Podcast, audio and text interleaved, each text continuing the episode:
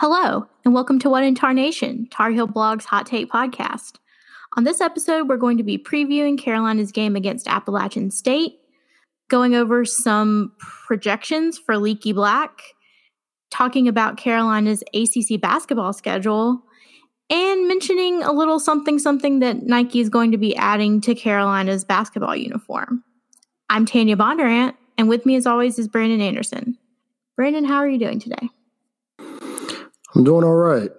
Somehow I have made it through Tuesday, so I'm ready to talk some football and God bless a little bit of basketball too. So, yeah. It is almost that time. It's almost that time. I'm pumped. Finally getting back into my wheelhouse here. We are just a little over a week away from late night with Roy, which means basketball season is so close to being upon us. Yeah. Um, and before we know it, we're going to be playing Notre Dame, which is crazy. That's yeah. I I don't like it. I understand it, but I still don't like it.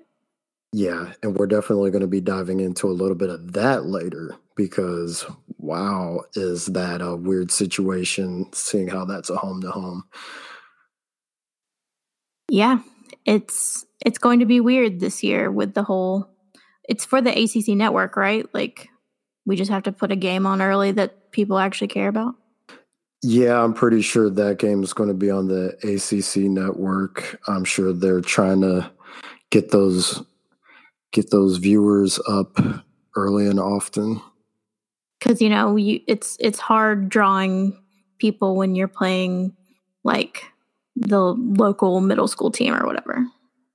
Yeah, that's not going to cut it for sure. So I wouldn't be surprised if it becomes the new norm. We'll see.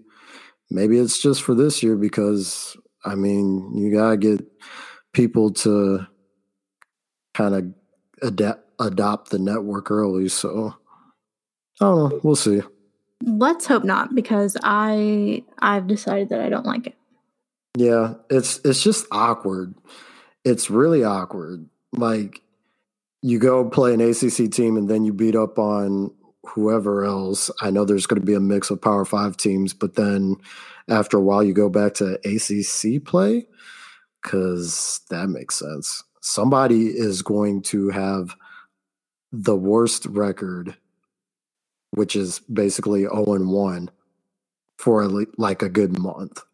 It's just comical. But we will get more into that later for now, let's dive into some more football and talk about Carolina welcoming another in state opponent to Chapel Hill on Saturday.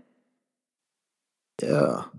App State's coming into town. Um, it's also family weekend, right? Is that a thing? I think so. Huh. Yeah. Can't say that that's something that I ever celebrated, but yeah. Okay. It's, it's funny because my family's coming into town, but also tickets are really expensive. So, yeah, it'll be family weekend, but it'll be family weekend not at Kenan, unfortunately. yeah, the tickets are definitely expensive. Um, I guess it's probably just the novelty of Carolina playing Appalachian State. Um, it should be a pretty good atmosphere if people can afford to get in uh, 3.30 start so not a noon game which we are always striving for. Yeah.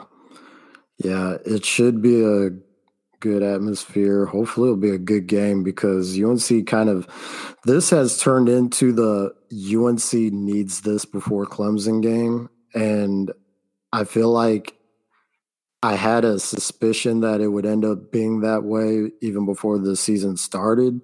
But now that we know what UNC is capable of, it's definitely one of those.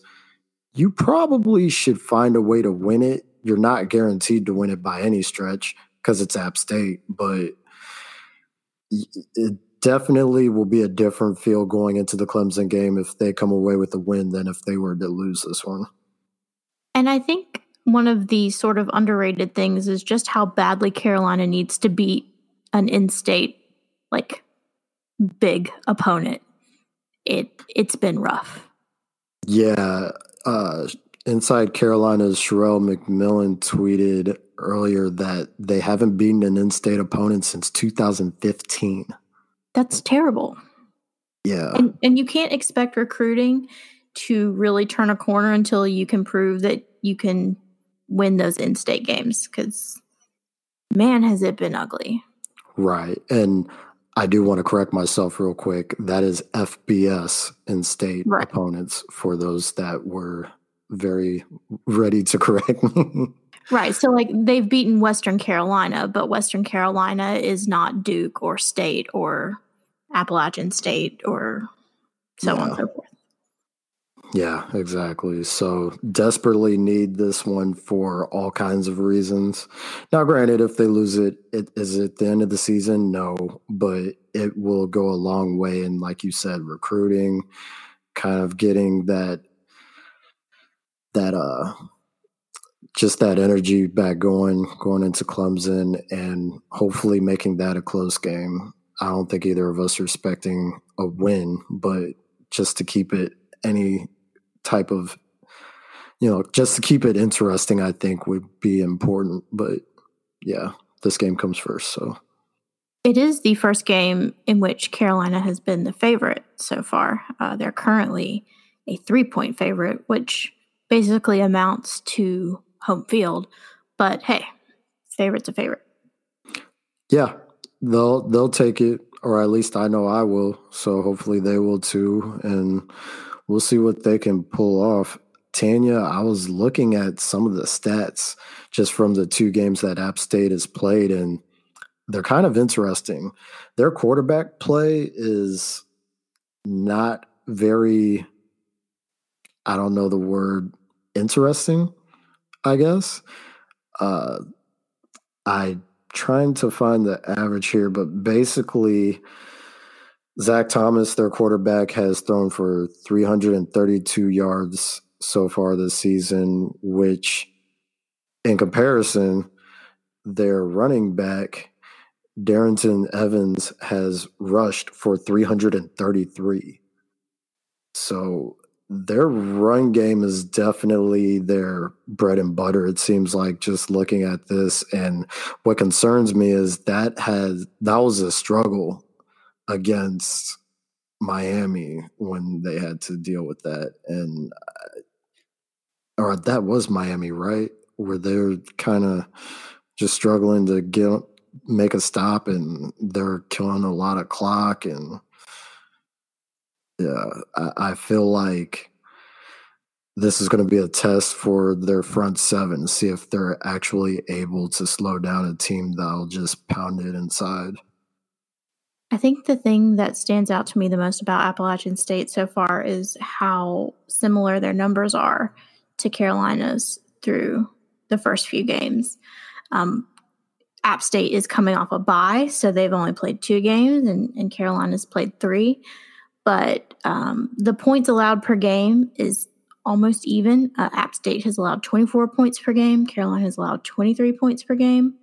Total yardage is pretty similar, with App State allowing 451 yards per game and Carolina allowing 401.7 yards per game. Yards allowed are very similar, with App State allowing 409 yards per game and Carolina allowing 398 yards per game. So these two teams are pretty evenly matched, which, I mean, that kind of drives with what we were talking about with the line. But the difference is that Carolina has been much better through the air and App State has been much better on the ground. Yeah, and I also think another difference is obviously the competition. App State played Charlotte and they played ETSU. So I would say that it's probably worth a little bit more what Carolina's been able to do against the opponents they played. But regardless, I, I think I think the fact that these teams having similar numbers is definitely interesting and should very much make for an interesting game. I know both teams are going to be up for it. Going back to what you were saying about uh, yards allowed against Charlotte, App State allowed 526 yards. Yeah, uh, when your first two opponents of the season are East Tennessee and Charlotte, and you're allowing over 400 yards per game, that's probably not great. No, especially given what UNC's been able to do with their offense. I feel like, assuming the offensive line can hold up, because that's going to be important, but I feel like UNC is going to have probably the most freedom that they're going to have on the offensive side of the, ball so far this year. And so I, the final score is going to end up being really interesting by the time all this is said and done. Yeah, I think it will be really, really important for Carolina to limit what the Mountaineers are able to do on the ground and sort of force their quarterback to throw because, I mean, he's averaging 174 yards per game. Howell is averaging almost 250. That's that's significant difference. And if you let them play their game, that's probably not a great recipe for success. Yeah. Yeah, and I mean, speaking of Sam Howell, do you feel like he's going to bounce back during this game, or are we going to see something similar to what we saw against Wake? I think he will bounce back. I mean, we saw a very different Sam Howell from the first half to the second half against Wake Forest. In the second half, and particularly the fourth quarter, he looked like the Howell that we've seen across the first two games. So I'm not really worried about that. Um, I know that. It, it was a little concerning to see him sort of panicked and and not knowing what to do but for i mean we we still haven't been able to really diagnose how the team looked so different in the fourth quarter versus the rest of the game. But i think i think he'll be okay. Um, what i'm more concerned about is the impact of the injuries that are still lingering particularly at center because I know in the Wake Forest game, there were a number of low snaps. It seemed like Howell wasn't getting as long to make decisions, which was rattling him a bit. Um, so I think that will be much more worth keeping an eye on than how Howell responds. yeah, definitely. And going back to what you were saying about the center position, I want to say it was Jake Lawrence in our Slack chat that pointed out the missteps that Fedora took in terms of getting depth for the offensive line. And I feel like that's really biting UNC in the butt right now. Hopefully, that's something that gets corrected in the recruiting job that Mack Brown is doing right now. But I definitely think that Howell will find a way to bounce back. Um, I know it sounds like Longo is still tweaking some of the stuff in the offense, especially the third and long situations that they've been running into. Basically, what he said during the presser this week was that their job is to correct what's happening in first and second down so that when you get to third down, you're not looking at a long situation, you're looking at some more of those shorter situations.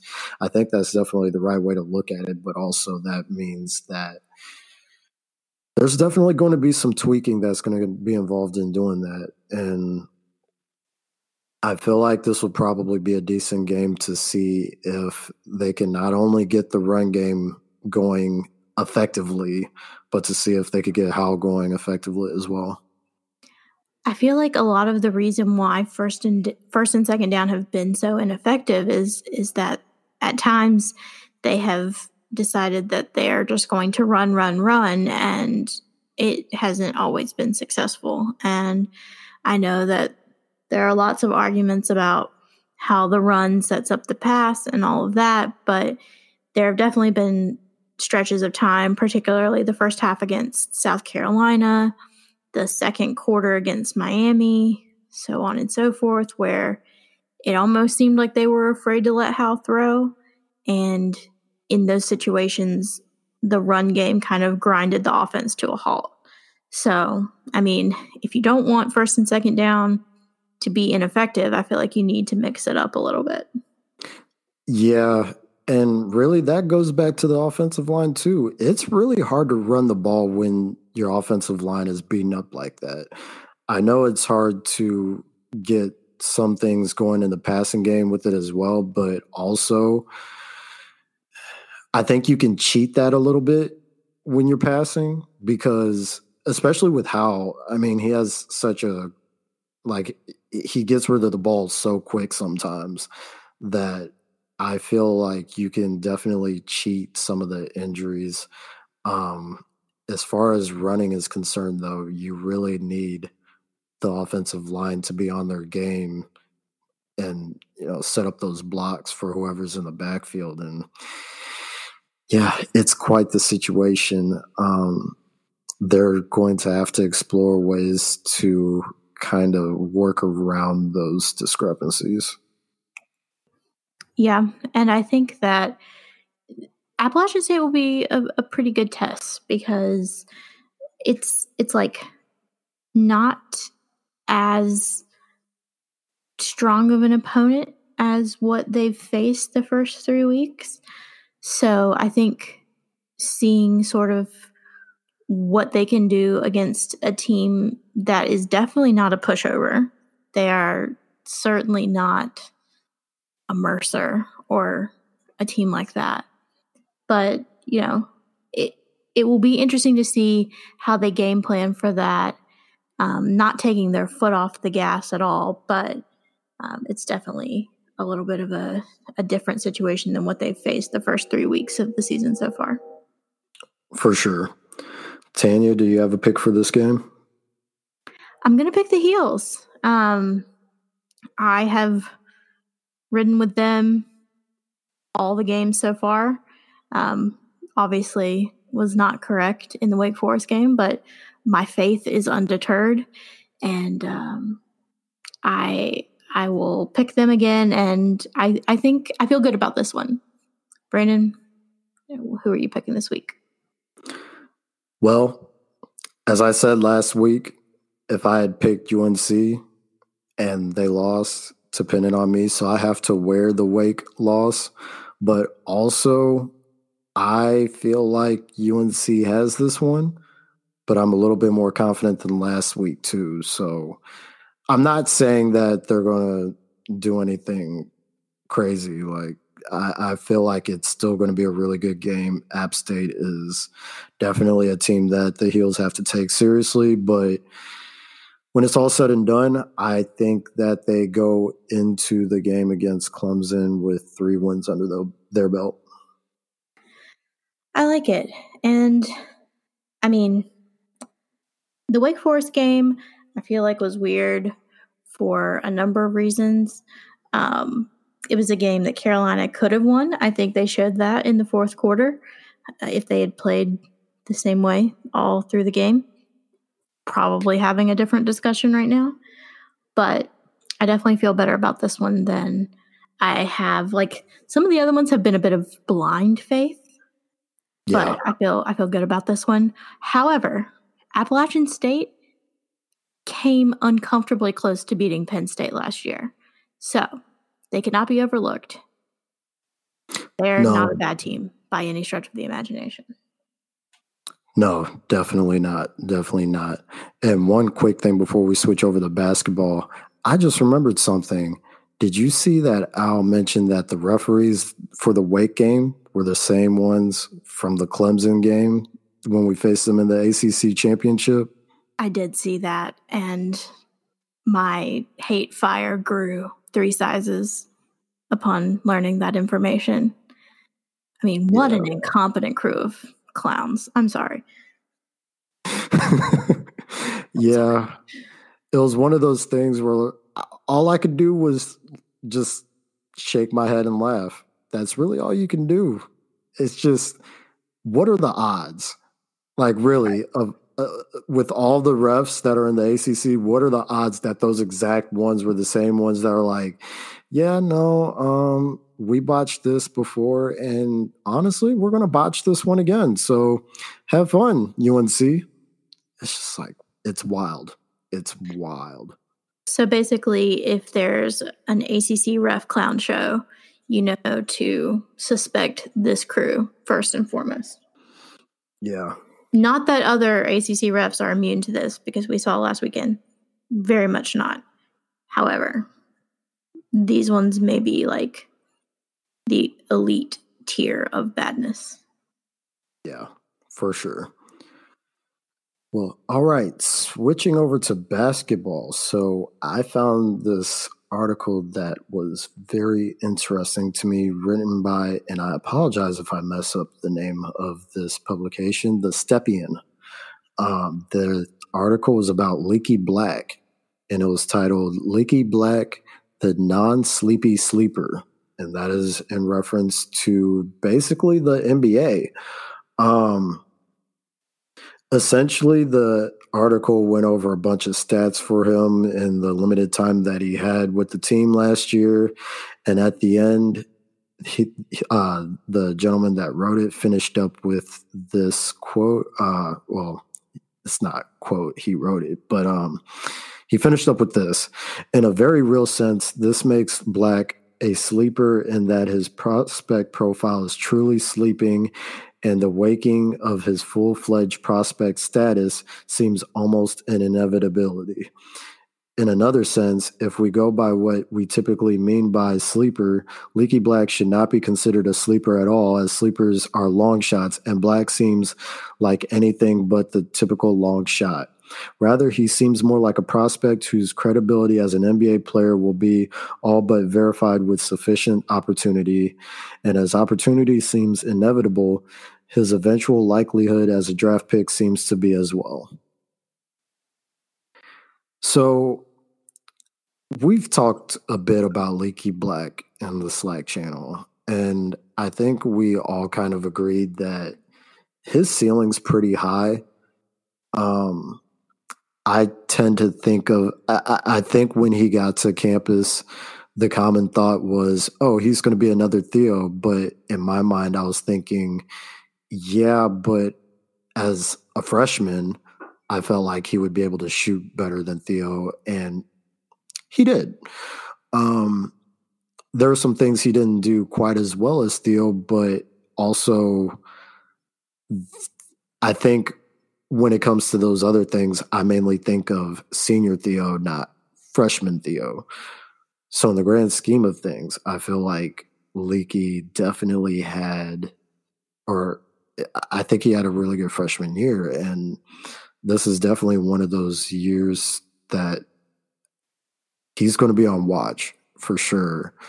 Um, and yeah, I could definitely see the potential for the NBA prospect territory being something that he enters. Uh, Tanya, what are your thoughts about Leaky being a draft prospect this early on? I know a lot of people don't really like the Theo comparison, but I think that he definitely has the ability to be along the lines of Theo Pinson. Um, I think that he is a little bit more well rounded early on than Theo was. Um, I don't think Theo really rounded into his final form until his senior year. But I mean, Leaky came in and could play almost any position. Um, he was pretty good defensively, which I think was huge, and he could shoot. Um, I think that'll only improve as time goes on. So I completely buy him as an NBA prospect because we've seen that Theo has carved out a pretty nice corner of the NBA for himself. And I think that, I mean, I love Theo with my entire heart, but I think Leaky could be a little bit better um, along the same sort of like role as Theo. So I'm aboard the leaky train. I think he's going to really impress people this year. Um, it could really be a breakout season for him, I think.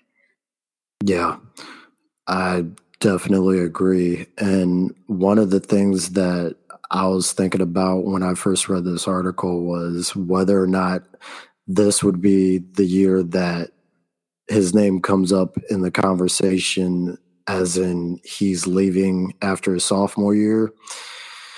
And I think I'm still undecided about that I definitely think that if he stays until at least the end of next year, I mean, unquestionably, his name is going to start coming up so much, and scouts are going to be looking at him with such a. Um, they're just going to be enamored with his game, I think, and I don't know. I I definitely think that he is an NBA prospect through and through by the time everything is said and done for him at UNC. Whether or not it is going to be by the end of this year or next year or like his senior year potentially, I'm not sure. One thing that's going to be a huge deciding factor in that is whether or not he stays healthy, which I'm not really that concerned about it. But I mean, the reality is he has to stay healthy in order to make his case. Um, he can't get injured super early on, like some of the prospects that we've seen for the NBA draft and still get drafted. So, um, yeah, that's. I think that's kind of where I'm at with Leaky. I, I, I, I can't wait to see him play.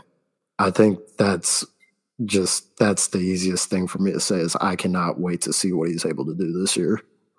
Yeah, I I think it's going to be a good season for him and I mean, if I had to guess, I would say that it would pro unless something unforeseen happens.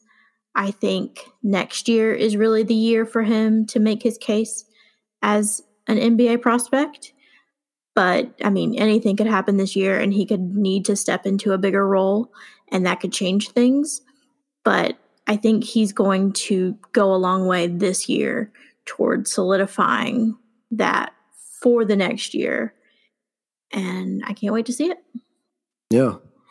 One more thought that I just had on that.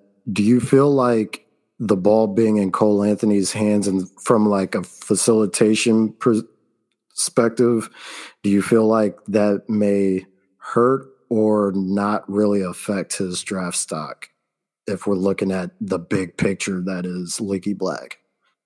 I don't think it will really impact it one way or another because I don't think anybody really thinks that Leaky's primary position is going to be point guard in yeah. this uh, team. Um, so I think it's I think what's going to be more important this year is his continued versatility and how Roy can use him up and down the court, mostly any position when he needs to. I think that's what's really going to be his strong suit.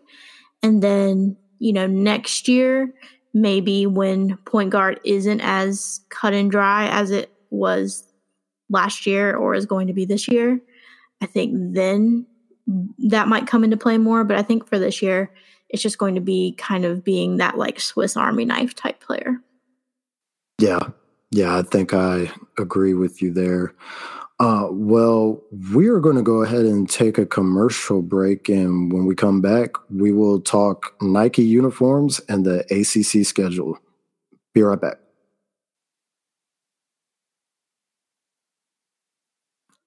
All right. And we're back. So, Tanya, let's talk some Nike uniform talk.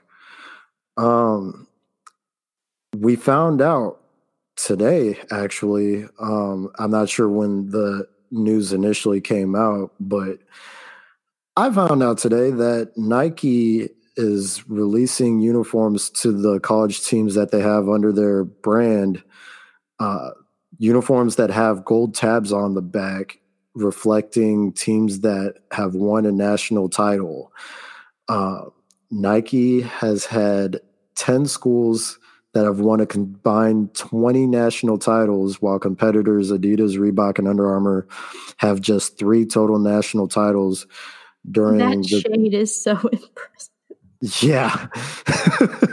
They're like, actually, our schools win all of the titles.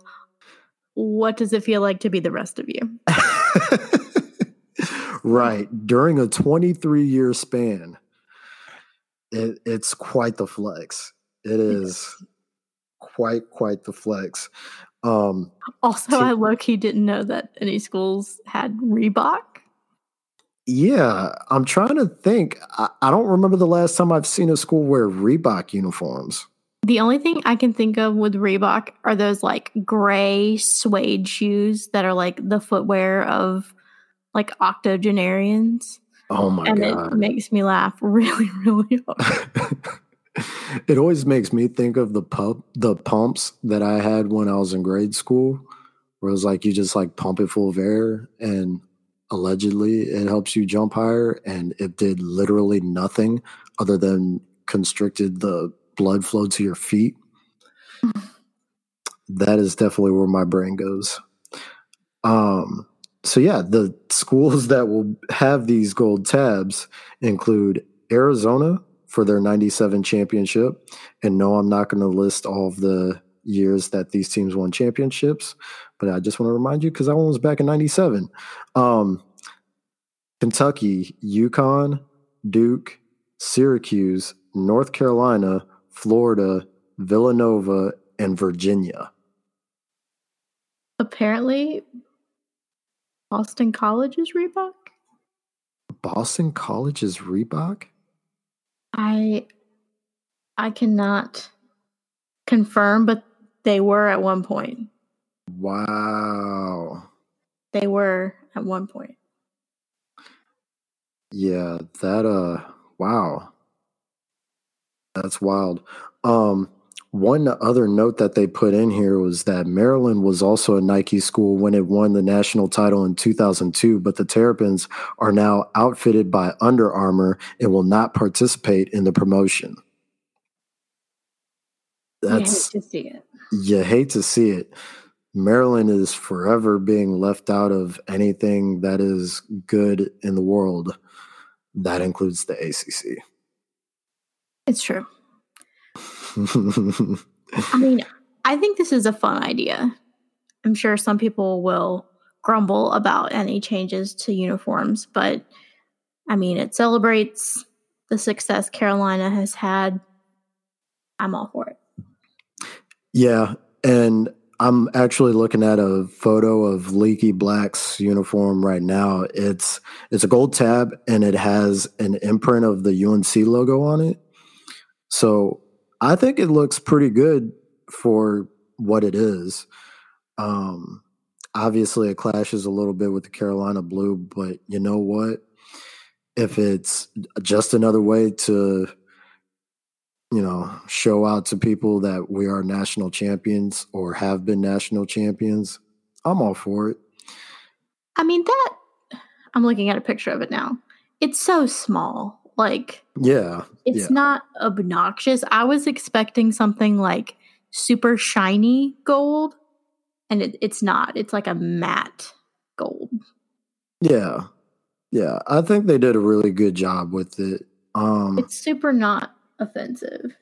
No, it's a little bit of a shame that we probably won't be able to buy jerseys with this tab on it um, that sounds like a weird request, but honestly, they would have to shut up and take my money if they ever did that because I that's just one of those weird things that I would collect for sure. Yeah, I mean, I have always been sad that they've decided to stop selling the jerseys like that, but I absolutely get why they did. Just have to seek out the black market.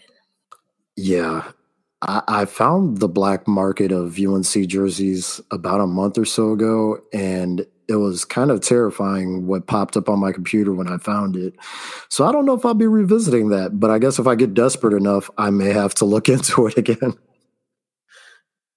Also, upon further inspection, some of these look way more shiny than others. So I guess stay tuned on that part, but it's still it, small. It is I'm the least surprising thing ever that the shiniest one that I see is Duke's. No, no, no. Correction. I think it's is that Florida's? I think it's Florida's, yeah.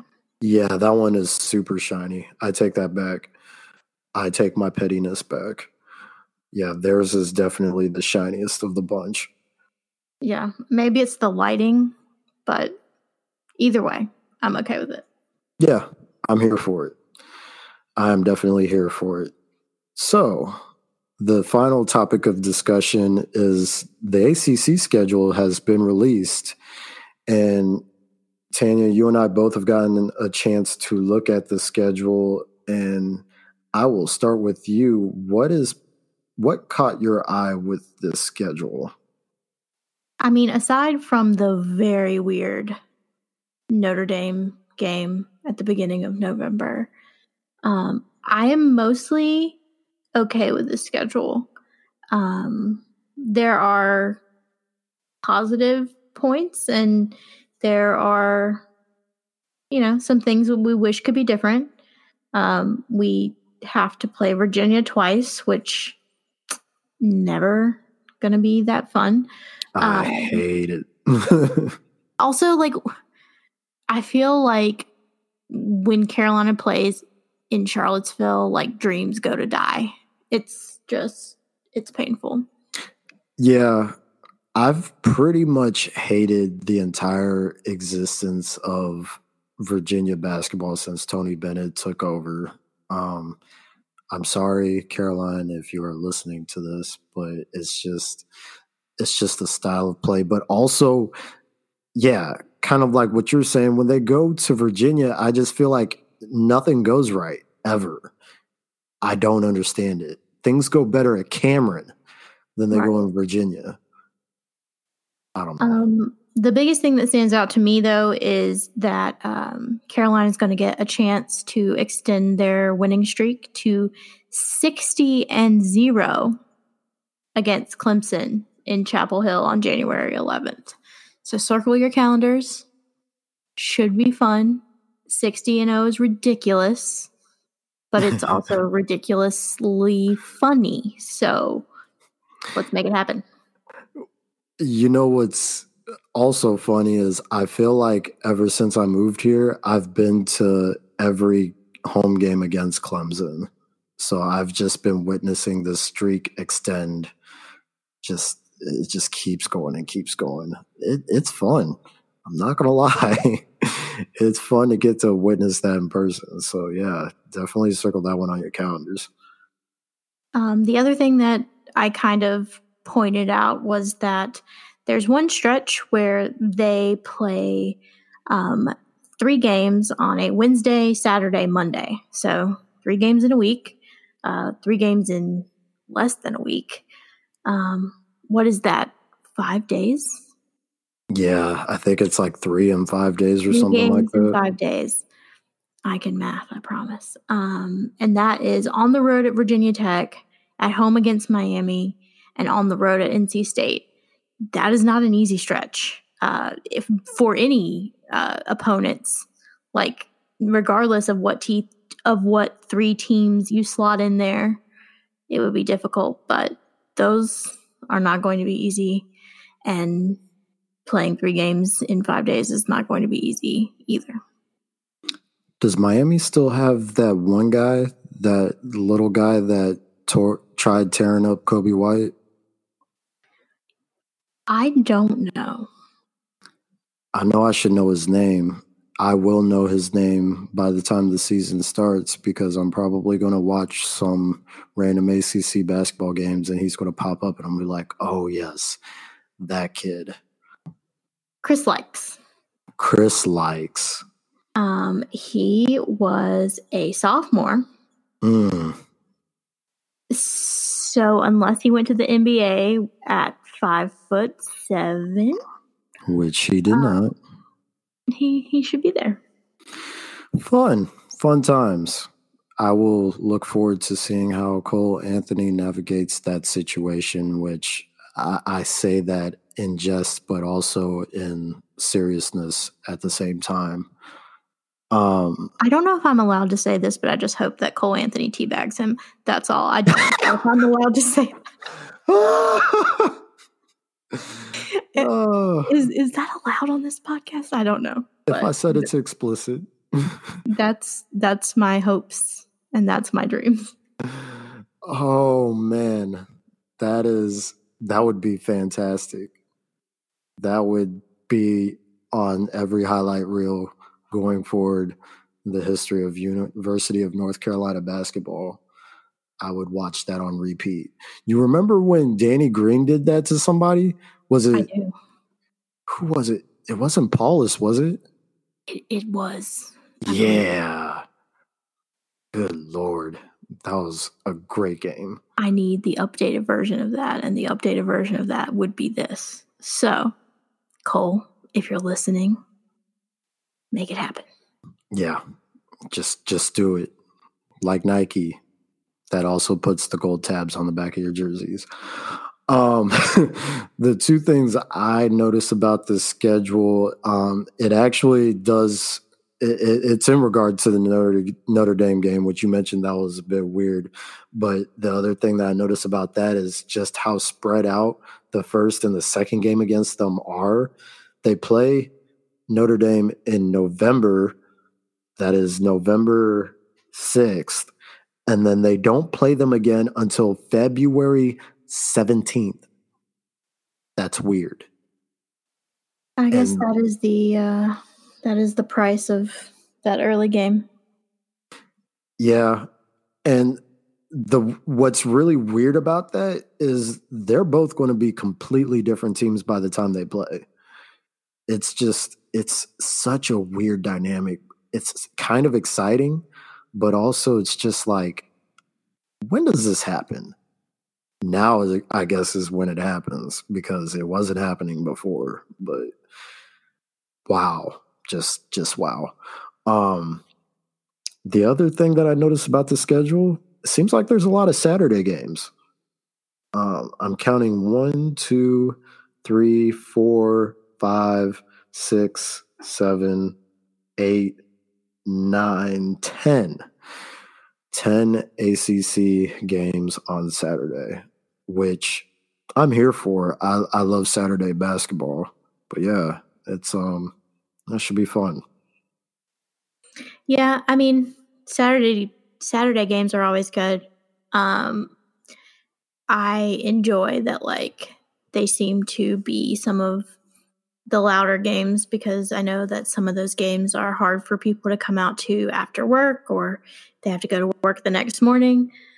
God knows that the game Carolina is playing in the ACC Big Ten Challenge that starts at 9:30 on a Wednesday is mm. going to be mm. rough on people that have to work. But um, love Saturday games; those will be fun. Yeah, Definitely should be. So, do you have maybe an overall grade of this schedule in terms of maybe the A plus being very doable? They should very much end up on the top three of the ACC, and F being what were they thinking when they created this schedule? I don't understand why this happened. UNC might get ran out of the building in all of these games. I think they should definitely be one of the top three teams in the ACC. I think if they're not, something did not go right.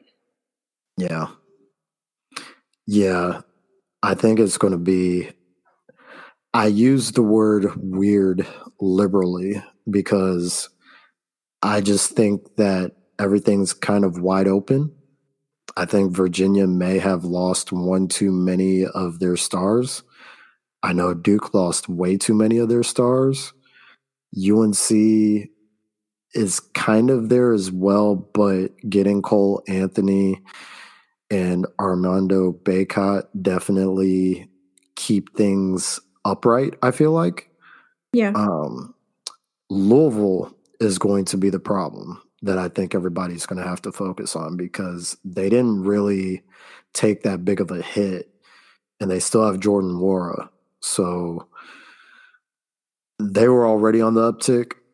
And I feel like if there's going to be a team to beat in the conference, it's going to be them.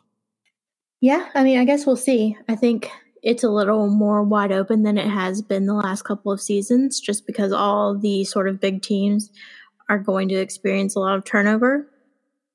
Um, I mean, the fact that like you can think about Carolina without Luke Maye, Kenny Williams, Coby White, so like that in and of itself is is big. Um, so yeah, it'll be interesting to see how it all shakes out. But I think Carolina is in a good position. It helps that they very likely have one of the top five players in the country. Yeah. Is that reasonable to say? Um, so I think that will go a long way toward helping them. But yeah, um, I I do think that they should end up in the top three. Yeah, I think that's where I'm at too. I I can comfortably say that they should end up in the top three. Um, I'm not at number one yet, but in any spot in the top three, I'm absolutely with you. Brandon, do you have anything else for this episode? No, I believe I'm good. Well, tell the people where they can find you on Twitter. You can find me at THB Brandon. And I am at Tanya Bondurant and also at Tar Heel Blog. We'll be back on Monday with our post game from the Appalachian State game. Hopefully, it is a celebratory podcast. Uh, in the meantime, you can follow us on Twitter or catch up on the site. And if you feel so inclined, subscribe to this podcast and leave us a five star review. Until next time, go Heels. Go Heels.